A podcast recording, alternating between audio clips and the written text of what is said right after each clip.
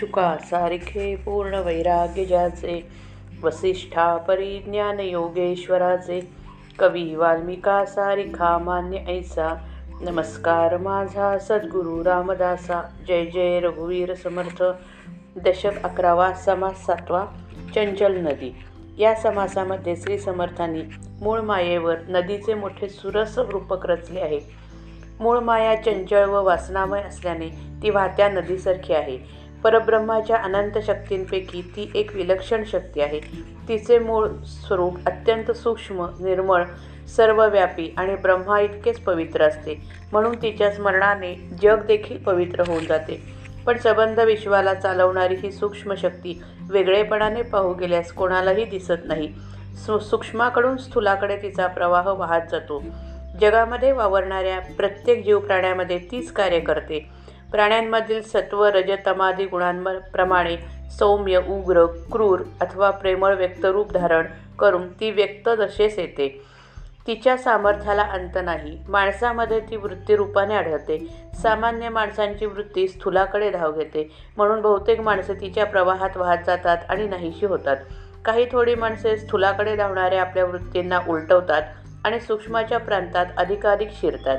वाटेत त्यांना ब्रह्मलोक लागतो. ते तोही मागे टाकून ते उगमापर्यंत पोचतात तेव्हा तेथे त्यांना तिचे अत्यंत शुद्ध स्वरूप अनुभवास येते. मी ब्रह्म आहे हाच तो अनुभव आहे. या अनुभवाच्या देखील पलीकडे गेल्यावर वृत्ती नाहीशीच होते. ब्रह्माचे तदाकार झाल्याने मूळ माया अंतर्धान पावते. म्हणून या नदीच्या उगमाक पलीकडे जाऊन बघितले तर नदी नव्हतीच असे अनुभवास येते. हा अनुभव येणाऱ्या थोर पुरुषास वृत्तीशून्य योगेश्वर असे सार्थ नाव श्री समर्थांनी दिले आहे. श्रीराम. चंचळ नदी गुप्त गंगा स्मरणे पावन करी जगा प्रचित रोकडी पहागा अन्यथा नव्हे. केवळ अचंचळी निर्माण झाली अधोमुखे बळे चालिली. अखंड वाहे परी देखिली नाहीच कोणी. वळणे वाकाणे भोवरे उकळ्या तरंग झरे. लादा लाटा कातरे ठाई ठाई. शुष्क जळाचे चढाळ धारा झबाबे खळखळ खळाळ. चिपळ्या चळक्या भळाळ चपळ पाणी. फेण फुगे हेलावे सैरा वैरा उदकदावे थेंब फुई मोजावे अणू रेणू किती. ओसाणे वाहती उदंड झोतावे दरकुटे दगड. खडके बेटेत आड वळसा उठे. मृद भूमी तुटून गेल्या कठीण तैशाची राहिल्या ठाई ठाई उदंड पाहिल्या सृष्टीमध्ये. एक ते वाहतशी गेले एक वर्षामध्ये पडले एक साकडीत अडकले अधोमुख एक आपटा आपटवशी गेली एक चिरडा चिरडवशी मेली. किती एक ते फुगली पाणी भरले. एक बळाचे निवडले ते पोहताची उगमास गेले. उगमदर्शने पवित्र झाले तीर्थरूप. तेथे ब्रह्मादिकांची बोने ब्रह्मांड देवतांची स्थाने उफराटी गंगा पाहता मिळणे सगळास तेथे. त्या जळा ऐसे नाही निर्मळ त्या जळा ऐसे नाही चंचळ. अपो नारायण केवळ बोलीजे त्यासी. महानदी परी अंतराळी प्रत्यक्ष वाहे सर्व काही स्वर्ग मृत्य पाताळी पसरली पहा. अधोर्ध अष्टही दिशा तिचे उदक करी वळसा जाणते जाणशी जगदीशा सारखीच ती. अनंत पात्री उदक भरले काठे अनंत पाटी उदक भर पात्री उदक भरले कोठे? पाज पाजोरोच गेले. किती एक ते वेचले संसारासी. एक्या संगे ते कडवट एक्या संगे ते गुळचट एक्या संगे ते तिखट तुरट क्षार. ज्या ज्या पदार्थासमिळे तेथे तद्रूपची मिसळे सखोल भूमी सतुंबळे सखोलपणे. विषामध्ये विषची होते अमृतामध्ये मिळवून जाते. सुगंधी सुगंध ते दुर्गंधी दुर्गंध. गुणी अवगुणी मिळे ज्याचे त्यापरी निवडे. त्या उदकाचा महिमा न कळे उदके विण. उदक वाहे अपरंपार नकळे नदी की सरोवर. जळवास करून नर राहिले किती एक. उगमा पलीकडं गेले तेथे परतोन पाहिले. तव ते पाणीच आटले काही नाही. वृत्तीशून्य योगेश्वर याचा पहावा विचार. दास म्हणे वारंवार किती सांगो? मूळ माया ही एक सूक्ष्माकडून स्थूलाकडे अतिंद्रिय ब्रह्मापासून दृश्य विश्वाकडे वाहणारी नदी आहे. मूळ माया ही एक वाहती नदी आहे. ती एक अदृश्य गंगा आहे. तिचे स्मरण केले तर माणूस पवित्र होऊन उद्धरून जातो. ही गोष्ट खोटी नाही याचा प्रत्यक्ष अनुभव घेऊन पाहावा. ही नदी निश्चळ ब्रह्मरूप पर्वतामध्ये उगम पावते. खाली तोंड करून ती जोराने वाहत जाते. सूक्ष्म व अदृश्य ब्रह्माकडून स्थूल व दृश्य विश्वाकडे ती वाहत जाते. ती अखंड वाहत असली तरी अजून कोणी पाहिली नाही. विश्वाला चालवणाऱ्या या शक्तीला विश्राम विश्राम नाही. तिचे कार्य तेवढे आपल्या नजरेस पडते. तिचे मूळ स्वरूप आपल्या अनुभवास येत नाही. उगम सोडून खाली आलेली नदी एकदा जोराने वाहू लागली म्हणजे तिच्या मार्गात जे जे प्रकार घडतात त्याचे वर्णन श्री समर्थ आता करीत आहेत. या नदीला वळणे आहेत वाकड्या धारा आहेत तिच्यात भोरे उकळ्या तरंग व झरे आढळतात. तिच्यामध्ये पाणवट चिखल असतो लाटा असतात आणि मोठ्या खडकांमुळे ठिकठिकाणी तिचा प्रवाह दुभंग होतो. काही ठिकाणी पाणी आटल्यामुळे प्रवाह कोरडा होतो असतो. काही ठिकाणी धारा व धबधबे असल्याने प्रवाहाचा मोठा खळखळाट आढळतो. तर काही ठिकाणी नदीचा प्रवाह चिंचोळा ओहोळ होतो उथळ होतो किंवा अतिशय रुंद होतो. त्या नदीचे पाणी अशा प्रकारे वाहत राहते.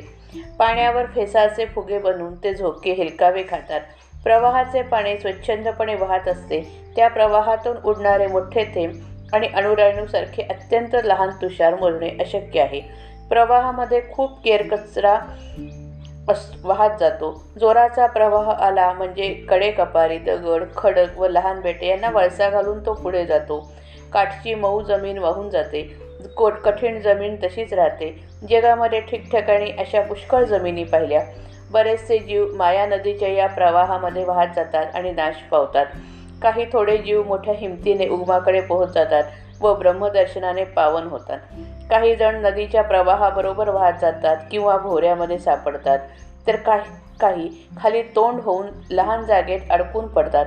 याचा अर्थ असा की माणसे नीच योनीमध्ये गेली काही जन्ममरणाच्या चक्रात सापडली तर काही देहबुद्धीने अत्यंत स्वार्थी बनून बहिर्मुख झाली. काही जीव आपटून आपटून मेले काही जीव चिरडून चिरडून गेले तर पुष्कळ जीवांच्या पोटात पाणी शिरून ते फुगले. याचा अर्थ असा की काही जीव दृश्याच्या मागे लागले पण तेथे द्वैताने संघर्ष निर्माण होऊन मार खाऊन मेले. काही जीव संसारातील संकट परंपरेने दडपले जाऊन मेले आणि पुष्कळचे जीव अहंकाराने उन्मत्त होऊन अखेर वाया गेले. काही जीव मोठे बलवान होते. प्रवाहाच्या उलट दिशेने पोहत पोहत नदीच्या उगमापर्यंत ते पोचले. त्यांना उगमाचे दर्शन झाल्याने ते पवित्र झाले. त्यांना तीर्थाची थोरवी लावली याचा अर्थ असा की सूक्ष्माकडून स्थूलाकडे धाव घेणे हा मायेचा स्वभाव आहे. तिच्या विरुद्ध दंड ठोकून उभा राहणारा माणूस मोठा बलवान असतो. आपले बल वापरून तो स्थूलाकडून सूक्ष्मात जातो. अशा रीतीने अधिकाधिक सूक्ष्मामध्ये शिरता शिरता अखेर तो निश्चिर ब्रह्मापर्यंत पोचतो. ब्रह्मदर्शन झाल्याने तो पवित्र होतो.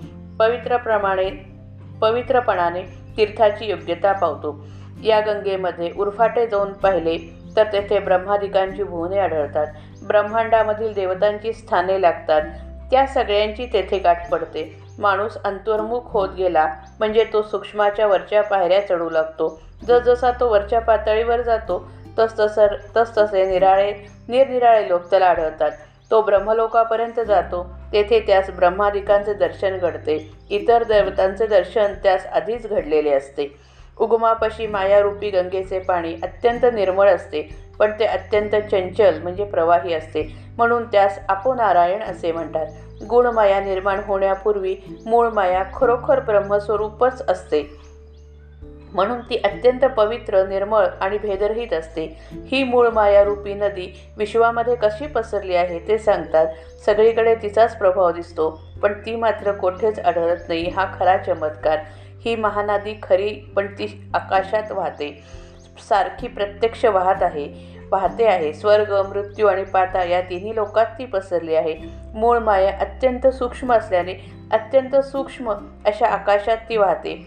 आकाशाच्याही पलीकडे तिचे मूळ आहे. खाली वर आठ दिशा मिळून दहाही दिशांमध्ये मायेचा प्रवाह भोऱ्यासारखा फिरतो आहे. म्हणून ज्ञानी पुरुष तिला ईश्वरासारखीच मानतात. ईश्वरासारखीच आहे असे ओळखतात. ईश्वरासारखीच ती सर्वव्यापी आहे सर्वांवर सत्ता गाजवणारी आहे. म्हणून ती ईश्वर रूप ईश्वर स्वरूपच आहे असे ज्ञानी लोक मानतात. समजा असंख्य भांडी आहेत व त्या भांड त्यामध्ये पाणी भरले. काही भांड्यातील पाणी पाजरून जाते. काही भांड्यातील पाणी संसारामध्ये खर्च होते. भांडे म्हणजे प्राणी आणि पाणी म्हणजे माया होय. पाणी पाझरून जाणे म्हणजे माया नाहीशी होणे. आत्मज्ञानी पुरुषाच्या बाबतीत असे घडते. त्याच्या देहामध्ये स्वस्वरूप भरून राहते. इतर माणसे मायेमुळे संसारामध्ये गुरफटतात. ज्या प्रकारचे भांडे असते त्या तऱ्हेची चव त्यातील पाण्याला येते. एखाद्या भांड्यामध्ये पाणी कडवट होते तर दुसऱ्या भांड्यामध्ये ते गुळसट होते. इतर भांड्यांमध्ये ते तिखट तुरट किंवा खारट बनते. माया म्हणजे चित शक्ती होय. सत्वगुणी माणसामध्ये ती गोड स्वभावाने व्यक्तरूप धारण करते. रजोगुणी माणसामध्ये ती विकाररूप धारण करते. तर तमोगुणी माणसामध्ये ती दुष्टपणाने दिसते. ज्या ज्या पदार्थांशी तिचा संबंध येतो त्या त्या पदार्थांशी ती समरस होते. खोल जमीन असेल तर तेथे ती खोलपणे तुंबून राहते. चितशक्ती स्वतः काहीच नाही. ज्या ज्या दृश्य वस्तूंशी संबंध येईल तिच्याशी समरस होऊन राहणे एवढेच तिला माहीत असते. म्हणून वस्तूमधील चितशक्तीचे प्रमाण वस्तूच्या गहनतेवर किंवा खोलपणावर अवलंबून असते. विषामध्ये ती विष होते तर अमृतामध्ये तीच अमृत बनते. सुगंधाने सुगंधी व दुर्गंधाने दुर्गंधी बनावे हा तिचा धर्म आहे. गुणामध्ये ती गुणी बनते व अवगुणामध्ये अवगुणी बनते. जिच्याशी तिचा संबंध येतो त्याच्याप्रमाणे ती अनुभवास येते. या चितशक्तीचा महिमा कळण्यासाठी तिचीच कृपा अवश्य असते. ज्या मूळ मायेचा अंमल सगळ्या चराचरावर चराचर विश्वावर चालतो तिच्या कृपेने परमार्थ विचार उत्पन्न होतो. ती सारासार सारासार निवडून दाखवते. तीच अनुभवाची खूण आहे. म्हणून तिच्या मनात आले तरच माणसाला तिचे अनिर्वचनीय स्वरूप आकलन होत असते. या माया नदीला इतके अथांग पाणी आहे की ती नदी आहे किंवा सरोवर आहे याचा पत्ता लागत नाही. कितीतरी माणसे माया नदीच्या पाण्यातच वस्ती करून राहिलेली आढळतात. सरोवर स्थिर असते नदी अस्थिर असते. हे दृश्य विश्व स्थिर आहे असे वाटते पण दृश्याने ते इतके अपरंपार भरलेले आहे की त्याचे अस्थिर अस्थिरपण प्रवाही पण माणसाच्या ध्यानात येत नाही. म्हणून माणूस दृश्याच्या बाहेर पडण्याचा प्रयत्नच करीत नाही. अखेर तो फसतो. जाणते पुरुष काय करतात ते ऐकावे. प्रवाहाच्या उलट पोहत पोहत ते उगमाच्या पलीकडे पोचले की त्यांनी मागे वळून बघितले.